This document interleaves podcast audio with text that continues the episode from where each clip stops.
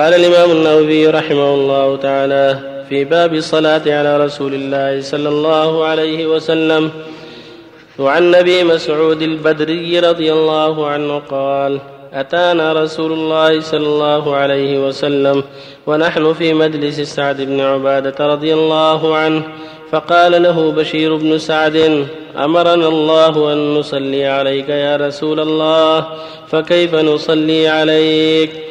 فسكت رسول الله صلى الله عليه وسلم حتى تمنينا أنه لم يسأل. ثم قال رسول الله صلى الله عليه وسلم قولوا اللهم صل على محمد وعلى آل محمد كما صليت على إبراهيم وبارك على محمد وعلى آل محمد كما باركت على إبراهيم إنك حميد مجيد. والسلام كما قد علمتم رواه مسلم. وعن أبي حميد السعدي رضي الله عنه قال قالوا يا رسول الله كيف نصلي عليك؟ قال قولوا اللهم صل على محمد وعلى أزواجه وذريته كما صليت على إبراهيم وبارك على محمد وعلى أزواجه وذريته كما باركت على إبراهيم إنك حميد مجيد. متفق عليه. بالله التوفيق صلى الله عليه وسلم. الحمد لله وصلى الله وسلم على رسول الله وعلى آله وأصحابه ومن اهتدى أما بعد فقد أمر الله جل وعلا عباده أن يصلوا على نبيه عليه الصلاة والسلام. فقال إن الله وملائكته يصلون على النبي. يا أيها الذين آمنوا صلوا عليه وسلموا تسليما. فسأله الصحابة رضي الله عنهم قالوا يا رسول الله كيف نصلي عليك فسكت. والله أعلم للوحي حتى يأتي الوحي. لأنه لا ينطق عن الهوى وإلا وحي يوحى. ثم قال لهم قولوا اللهم صل على محمد. يعني علمهم كما أمر. قولوا اللهم صل على محمد وعلى آل محمد كما صليت على إبراهيم وفي رواية أخرى على آل إبراهيم. وبارك على محمد وعلى آل محمد كما باركت على إبراهيم. إنك حميد مجيد. وفي حديث أبي حميد قول اللهم صل على محمد وعلى أزواجه وذريته. كما صليت على آل إبراهيم وبارك على محمد وعلى أزواجه وذريته كما باركت على آل إبراهيم إنك حميد مجيد. في اللفظ الآخر اللهم صل على محمد وعلى آل محمد كما صليت على إبراهيم وعلى آل إبراهيم إنك حميد مجيد. اللهم بارك على محمد وعلى آل محمد كما باركت على إبراهيم وعلى آل إبراهيم إنك حميد مجيد. هذا السنة في الصلاة وخارجها.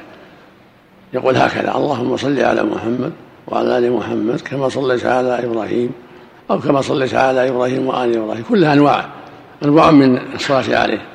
إذا أتى بنوع حصل المطلوب. محمد وآل محمد وإبراهيم وآل إبراهيم هذا أكملها. بمحمد وآل محمد وإبراهيم وآل إبراهيم. في التبريك والصلاة جميعا. هذا أكملها. يقول اللهم صل على محمد وعلى آل محمد كما صليت على إبراهيم وعلى آل إبراهيم إنك حميد مجيد اللهم بارك على محمد وعلى آل محمد كما باركت على إبراهيم وعلى آل إبراهيم إنك حميد مجيد. هذا أكمل الروايات. وإن أتى بنوع آخر اللهم صل على محمد وعلى آل محمد كما صليت على إبراهيم وبارك على محمد وعلى كما باركت على إبراهيم إنك حميد مجيد. لا بأس. أو قال اللهم صل على محمد وعلى آل محمد كما صليت على آل إبراهيم إنك حميد مجيد. وبارك على محمد وعلى آل محمد. كما باركت على آل إبراهيم إنك حميد مجيد. فلا بأس النوع. أو قال اللهم صل على محمد وعلى آل وعلى أزواجه وذريته كما صليت على آل إبراهيم. وبارك على محمد وعلى أزواجه وذريته كما باركت على آل إبراهيم إنك حميد مجيد. كله طيب كله أنواع. والمراد بالآل آل النبي أزواجه وذريته وأتباعه أتباعه على دينه. وهكذا إبراهيم وآل إبراهيم. آل إبراهيم أتباع إبراهيم على دينه. يدعو لهم أن الله يثني عليهم ويكرمهم ويرحمهم لأن الصلاة من الله على عبده تشمل الثناء عليه والإحسان إليه ورحمته وإدخاله الجنة كلها داخله في الصلاة عليه. صلاة من الله على على عباده ثناؤه عليهم ورحمته إياهم وإحسانه إليهم. فأنت تقول يا تسال ربك أن الله يصلي على نبيه يعني يثني عليه ويكرم منزلته ويرفع درجاته عليه الصلاة والسلام. وهذا يقال في التشهد الأخير. وإن قال في التشهد الأول فلا بأس حسن أفضل. التشهد الأول.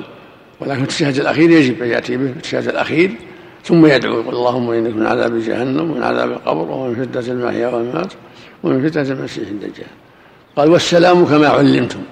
السلام يعني في أولها في أوله. التحيات لله والصلوات والطيبات. السلام عليك أيها النبي ورحمة الله. هذا السلام اللي علمنا سابقا. السلام عليك أيها النبي ورحمة الله وبركاته. هذا نزل قبل ثم جاءت الصلاة بعده. فالمؤمن يجمع بينهما بين السلام قل السلام عليك أيها النبي ورحمة الله وبركاته. ثم بعد الشهادتين يقول اللهم صل على محمد إلى آخره جمعا بين الأمرين. ولهذا قال صلى الله عليه وسلم والسلام كما قد علمتم يعني في أول التحيات. نعم وفق الله الجميع. أحسن الله إليك. ما ما يقال إن المقصود بالآل هم الأزواج والذرية كما في رواية أبي يدخل يدخل فيه. مثل ما قال جل وعلا ادخلوا ال فرعون أشد العذاب يعني أتباع فرعون. فالأزواج الذريه هم من الآل ولا يدخل فيه من ليس منهم كأبي لهب وأبي طالب وأم النبي وأبي غير داخلين. ليسوا من من المؤمنين. شيخ حديث اذا استيقظ أحدكم. فلا يغمس يده في الإناء الحديث للوجوب. هذا هو الأصل. الأصل الوجوب. النهي للتحريم والأمر للوجوب في الأخر يغمس في اللفظ الآخر فليغسل يديه قبل أن يكلمه إلى ثلاث مرات. الأصل الوجوب. نعم. الصلاة على غير النبي صلى الله عليه وسلم تجوز؟ مستحبة مستحبة لكن من غير يعني توقيت واعتياد في بعض الأحيان. مثل ما قال صلى الله عليه وسلم اللهم صل على آل أبي أوفى لما جاءوا بزكاتهم. إذا صلى على بعض الناس بعض الأحيان ما يضر اللهم صل على جميع المرسلين اللهم صل على آل فلان. لكن ما يكون شعارا لأحد دون أحد مثل ما يفعل الرافضة. يجعل شعارا لعلي أو لأهل لا يكون لمن أحب يصلي عليهم لكن من غير يتخذ شعارا معتاد بل في بعض الأحيان. أحسن الله إليك. الواجب في التشهد الأخير هل الصفات الواردة أم يقول اللهم صل على محمد هو الكافي؟ وهذا المستحب. الأولى يأتي بصفة من الصفات أحوط. واحد من الصفات. ولا عند العلماء يكفي اللهم صل على الواجب اللهم صل وسلم الله عليك. هنالك كلمة خفيفة استكمالا لبحث البارحة. راجعنا راجعت تفسير الطبري. وجدت كلمتين زيادة على نعم. على السابق. وهي؟ روى الطبري في تفسير وسلام على المرسلين الآية. قال حدثنا بشر قال حدثنا يزيد قال حدثنا سعيد عن قتادة. قال إذا سلمتم علي فسلموا على المرسلين فإنما أنا من المرسلين. هذا مرسل. مرسل. ما هو حجة؟ شيخ شعر الخدين في الوجه. هل جائز أخذه؟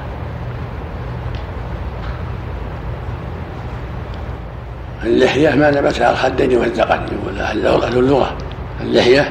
هكذا على الخدين والذقن هذه اللحية. لا يأخذ الخدين ولا يأخذ اللحية.